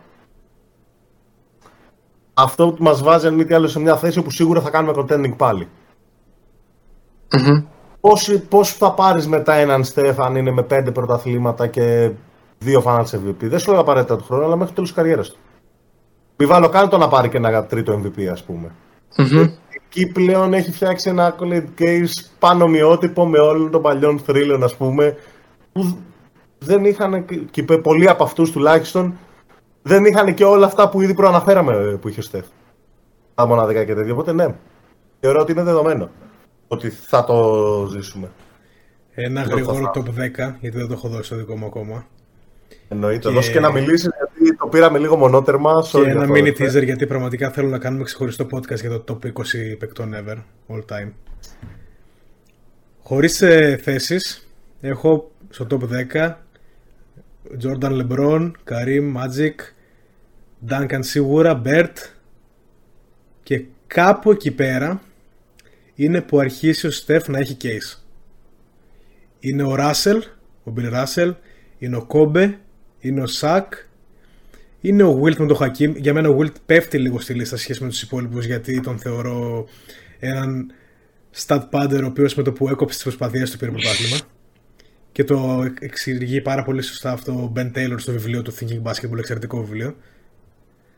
Ναι, αλλά από τη στιγμή που εν τέλει το έκανε αυτό, δεν είναι μπορούμε θρύλος, είναι θρύλος, δεν. Μπορεί να είναι και πάνω του Στεφ. Εγώ λέω για την προσωπική μου γνώμη. Όλα αυτά είναι υποκειμενικά κυρίως. Εννοείται, αλλά ξέρεις τι, γιατί μου αρέσει αυτό το φέρεις. Γιατί όντως ήταν στο πάντερ μέχρι ένα σημείο της καριέρας του. Ο καλύτερος στο πάντερ που έχουμε δει όλων των εποχών, βέβαια, έτσι. Αλλά δεν κέρδιζε μπροστά στο Ράσελ. Westbrook. Αλλά έκανε αυτή την αλλαγή. Που ο Westbrook που ανέφερες τώρα, ας πούμε, δεν την έκανε. Σίγουρα δεν έχουν αποδείξουν τίποτα οι Warriors. Ωραία. Αν υπήρχε οποιοδήποτε narrative κάτω από οποιοδήποτε βράχο του Twitter, έχει χαθεί για τα καλά. Είναι established, έχει γίνει established όχι κυριαρχία, τέλος πάντων. Ότι οι Warriors είναι legit από όπου και να το πιάσεις. Αλλά έχει ενδιαφέρον, θέλω να δω τους μικρούς. Τους μικρούς, λες κι εγώ είμαι κανένας τεράστης. Με τους rookies οι οποίοι πρακτικά θα γίνουν, δεν μου έρχεται η λέξη, ότι έχει γίνει το investment και θα εξαργυρωθούν κατά κάποιο τρόπο στην ερχόμενη σεζόν. Αυτό εκεί πέρα ήθελα να σταθώ λίγο. Και ότι καλά, σίγουρα θα κάνει content η ομάδα, έτσι, είναι λίγο ευρύς όρος το content. Το content σημαίνει όντως να είσαι σε θέση στα play-off να παλέψεις για πρωτάθλημα. Όχι για να κάνεις πρωταθλητισμό ότι θα πάρεις το πρωτάθλημα, να παλέψεις. Και σίγουρα οι Warriors εννοείται με αυτόν τον κορμό που έχουν. Υγιείς, εντάξει, αυτό είναι το απρόβλεπτο, έτσι. Γιατί δεν είναι και το disclaimer της βραδιάς, παιδιά. Από όταν έφυγε ο Μπούγκι στα play-off του 2019, στους Clippers, στον πρώτο γύρο με τους Clippers, οι Warriors περάσανε, πήγαν δεύτερο γύρο. Χάσαν τον Τουράν, περάσανε, πήγανε τελικούς. Γυρνάει ο KD για ένα μάτς, φεύγει για ένα χρόνο. Πάσε Game 6, χάνεις και τον Clay. Και εν τέλει έτσι χάνεις και τον Clay. Ναι. Ήταν all time ατυχία αυτό πραγματικά. Κάναμε tanking, βασικά δεν χρειάζεται να τα παριθμίσω όλα. Φτάσαμε μέχρι τώρα που ξαναπήραμε πρωτάθλημα. Δεν έχουμε παίξει ακόμα με πλήρης ρόστερ από τότε. Ναι. Όλοι διαθέσιμοι, όλοι. Γιατί ο Wiseman δεν ήταν εν τέλει. Είναι η James Wiseman κουβέντα. Χαίρομαι που το είπε κιόλας και το θίξατε το θέμα για τους μικρούς, γιατί αυτό είναι actually το ωραίο στοίχημα των Warriors του χρόνου. Η ισορροπία που θα πρέπει να δούμε τώρα, γιατί είναι το πώς θα μπορέσουν ουσιαστικά να εντάξουν. Εντάξει, τον Bull θα τον βγάλω απ' έξω γιατί είναι ήδη μέρος του rotation. Αλλά πώς θα μπορέσουν να εντάξουν το Wiseman, τον Kuminga και τον Moody όσο πιο πολύ γίνεται, σε ιδανικό σενάριο να είναι στο rotation των play-off κανονικά. Θα είναι, πιστεύω. Αυτό είναι το ωραίο στοίχημα για τους Warriors που θέλω να δω. Εγώ πιστεύω μπορούν να το κάνουν.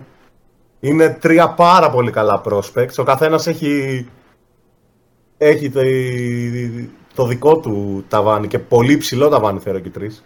Και να σου πω κάτι, παίζουν και μάλλον αέρα πλέον στη regular season, γιατί πήραν το πρωτάθλημα, δεν υπάρχει κάτι πιο πάνω από αυτό.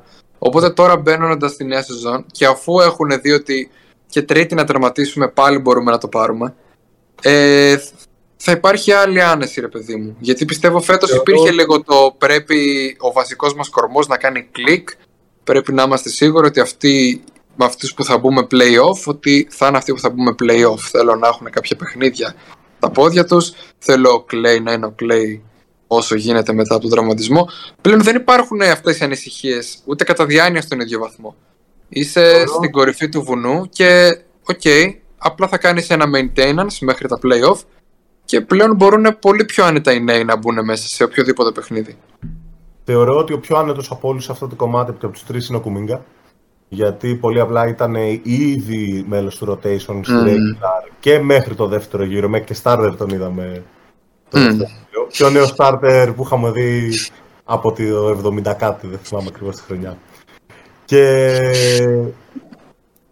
έκανε ήδη να έτσι, πήρε ήδη και μια γεύση play-off, οπότε θεωρώ ότι του χρόνου θα μπει ακόμα πιο καλά. Ο Moody επίσης έχει και μια πιο άνεση, γιατί είναι πάλι δεύτερη χρονιά. Έπαιξε πέρσι, έχει πάρει ένα μεγαλύτερο ρυθμό και να μην είναι στο rotation του play-off του χρόνου, που εγώ πιστεύω ότι μπορεί να είναι. Δεν θα παίξει θέμα τόσο πολύ, γιατί Οκ, είναι δεύτερη χρονιά τους, στην τρίτη είναι το θα περιμένουμε, ξέρεις. Ο Wiseman είναι που είναι το μεγαλύτερο ερωτηματικό αυτή τη στιγμή. Από όλες τις απόψεις, γιατί από τη μία είναι το...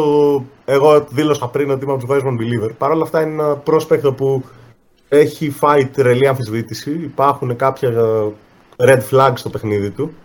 Από αυτό που, το λίγο που είδαμε τουλάχιστον. Είναι ένας παίκτης όπου τα τελευταία 3 χρόνια έχει παίξει απλά 30 κάτι μάτς NBA και 2 μάτς κολεγίου με κακές ομάδες κιόλας σε κολεγίου αντίπαλος.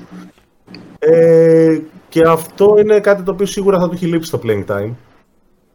Βέβαια από την άλλη το fit υπάρχει και η αλήθεια είναι ότι η ιδέα του να βγει ο Wiseman καλός και ξαφνικά να αποκτήσουμε έναν γρήγορα αθλητικό 7-footer, ας πούμε, είναι λίγο τρομακτική για το υπόλοιπο NBA, θαρώ.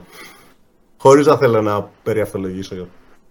Είναι αυτό σίγουρα, είναι πάρα πολύ νωρίς για να μιλήσουμε για ξεκάθαρα το ποιος θα κάνει όντως, ας πούμε, το βήμα για δαχτυλό, γιατί δεν έχουμε δει καν την off-season ακόμα. Αλλά θεωρώ ότι οι Warriors θα είναι σίγουρος contenders του χρόνου. Και θα δούμε πολύ ωραία πράγματα πάλι. Το θέμα είναι γενικά... το off-season, να δούμε πώς θα διατηρηθούν Looney, Otto Porter, Dayton και Μπιέλιτσα, οι οποίοι είναι θεωρητικά αυτοί που μένουν φαίοι αυτή τη στιγμή, μαζί με τον Ίγιο που υποσύρεται, οπότε εκεί θα αντικατασταθεί φαντάζομαι με το νούμερο 28 στο draft. Εδώ είναι το μας το μικρόφωνο στα διαθέματα draft, παιδιά. Οπότε... Περίμενε, ποιοι είπες, ποιοι δεν έχουν συμβόλαιο του χρόνου, Porter, Μπιέλιτσα. Όρτερ Μπιέλιτσα, Λούνι και Πέιτον. Θεωρώ ότι ο Λούνι και ο Πέιτον θα μείνουν. Ναι, χαλαρά. Ο Λούνι θα πάρει κάτι τύπου 20-3, από ό,τι διαβάζω. Το και μετά. Είναι λίγο πιο πολύ από το συμβόλαιο του που έχει τώρα, ξέρω. Ναι, ναι, και μετά πάει το σε ποιον θα δώσει την mid-level exception, γιατί νομίζω ότι και οι δύο θα βρουν παραπάνω χρήματα στην αγορά. Από τη στιγμή που είδα τον Kenny Atkinson να απορρίπτει head coach δουλειά όμως, μπορεί ο Otto Porter να μείνει με το minimum. Δεν ξέρω. Δεν θέλω να το κάνει για το δικό του καλό. Αλλά εγώ πιστεύω ότι μπορεί ο Payton να μείνει με το minimum. Εγώ είμαι όχι γιατί δεν αξίζει. Πρέπει να δώσουμε κάθε cent. Αλλά γιατί είναι, μιλάμε για τον τύπο που ζήτησε να γίνει αναλυτής, ρε παιδιά. Ναι, ο Payton πιστεύω και εγώ θα μείνει. Δηλαδή, και εγώ πιστεύω που Payton θα μείνει. Είναι τέτοιος τύπος όπου παίζει να τους πει, ρε παιδιά, πάρω το minimum να δώσετε, καλύτερο συμβάφο. Έχουμε ένα καλύτερο παίχτη ακόμα. Ναι. Μου κάνει για τέτοιο τύπο. Αυτοί που θέλω σίγουρα να γυρίσουν είναι ο Λούνι και ο Πέιτον, που από ό,τι φαίνεται θα γυρίσουν. Καλά. Και εμένα μου αρέσει πολύ ο Otto Porter, αλλά ο Otto Porter είναι πιο replaceable στο δικό μου το κεφάλι. Και έχει τον Μούντι με τον Κουμίγκα να τους κάνουν replaceable. Μπράβο, αυτό σκεφτόμουν και εγώ, ότι αν αυτοί οι δύο δουλέψουν, ο Otto Porter, όσο και αν μου άρεσε πάρα πολύ φέτος, στα πάντα, είναι παίκτες οι οποίοι μπορούν να καλύψουν αυτό το κενό. Ενώ ο Γκάρι Πέιτον είναι ένα guard το οποίο είναι ένας Patrick Beverly πρακτικά στους Warriors, με λιγότερες εμφανίσεις στο ESPN βέβαια, αλλά κατά μία είναι αυτό, ρε παιδί μου, είναι αυτός ο guard ο οποίος θα σε κάνει πουτάνα άμα θέλει. Ότι είναι κολλημένος πάνω, είναι γάντι, είναι ο πατέρας του, ρε φίλε. Έχει πάρει όλα τα καλά στοιχεία τα μυθικά από τον πατέρα του. Και ο Looney, ρε φίλε, είναι ακραίος στα rebound. Και αυτούς τους δύο είναι πιο σπάνιοι, πιστεύω, να τους βρεις. Εγώ πάντα πίστευα ότι ο Payton είναι ένα αθλητικό τεσάρι φυλακισμένο στο σώμα ενός guard. Είναι απίστευτο, ρε φίλε.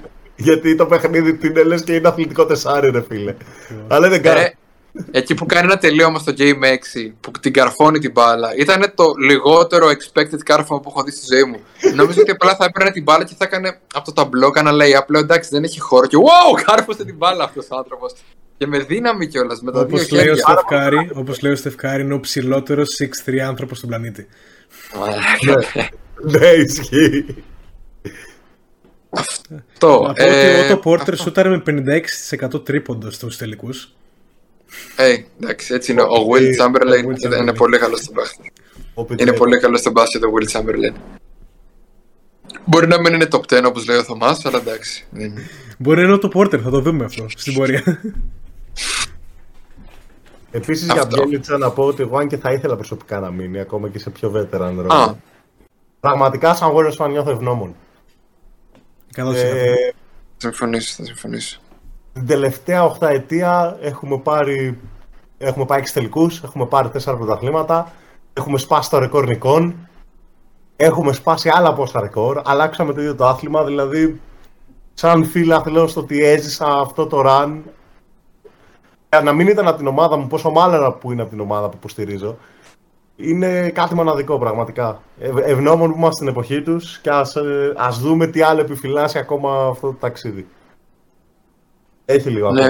Ναι. Προσωπικά, ναι. Και εγώ δηλαδή το 14-15 που ξεκίνησα να παρακολουθώ ξανά NBA, ήταν ο κύριος λόγος που κάθισα και όντως ασχολήθηκα περισσότερο, γιατί έβλεπα να κάνουν πολύ όμορφα πραγματάκια. Και ήταν όταν ξεκίνησα να ανακαλύπτω και τον B-ball Breakdown και άλλα τέτοια κανάλια. Και όντως καταλάβαινα τι γινότανε και ήταν πάρα πολύ ενδιαφέρον αυτό που ανακάλυπτα. Και, ναι, και καμία ομάδα δεν το κάνει όπως οι Warriors. Καμία ομάδα δεν το κάνει όπως οι Warriors. Είτε κερδίζουν είτε όχι. Συνήθως. Αυτά είχα να πω εγώ. Του χρόνου, έτσι, εγώ προσωπικά είμαι πολύ περίεργος να δω και τους Clippers και τους Nuggets, γιατί είναι δύο ομάδες που πιστεύω αν ήταν υγιείς φέτος ήταν contenders και του χρόνου θα είναι. Αν δεν έκανα τρελό trade ή τίποτα τρελό σκηνικό, γιατί εντάξει, στο NBA είμαστε. Ξέρουμε πολύ καλά ότι με ένα tweet του Watts ή του Shams έχει αλλάξει όλο το πληθυντής, οπότε ναι. Ως μεγάλος Tyronn Lue enjoyer, ναι, και αγαπώ το Clippers basketball και πιστεύω ότι του χρόνου είναι το φαβορί για το πρωτάθλημα μαζί με τους Bucks. Αλλά αυτή είναι μια κουβέντα για το καλοκαίρι. Όχι, όχι. Αλλά από την άλλη, ρε φίλε, στην τέταρτη περίοδο, Στεφ, εντάξει, απλά μαγικός. Νομίζω δεν υπάρχει κι άλλο narrative σε αυτό το σημείο να κλείσει κάποιο στόμα εξτρά ο Στεφ. Πώς δεν υπάρχει. Ρε πούστη μου, τα ίδια με το Μέση θα έχουμε βάλει. Λοιπόν, ο Γιγάνι, μία κρύα Πέμπτη απόγευμα στο Κάουνας. Ο Γιγάνι στο Βελιγράδι, μίλησε μου, πες μου. Μέχρι να τον δούμε στο πραγματικό μπάσκετ, δεν έχει κλείσει τίποτα. Έχει δίκιο εδώ ο φίλος που μπήκε και παρενέβη στην εκπομπή. Αυτό ήταν το Noitball Podcast. Ευχαριστώ πάρα πολύ τους δύο καλεσμένους που ελπίζω να γίνουν co-hosts σιγά σιγά της εκπομπής, όσοι έχουν χρόνο και όρεξη. Όποτε θέλετε, εγώ το είπα. Είμαι ανοιχτός σε invites. Έρχομαι εδώ. Μεγάλο επεισόδιο αυτή τη φορά. Δεν ξέρω αν θέλω να πούν κάτι τα παιδιά, να τα κάτι τελευταίο.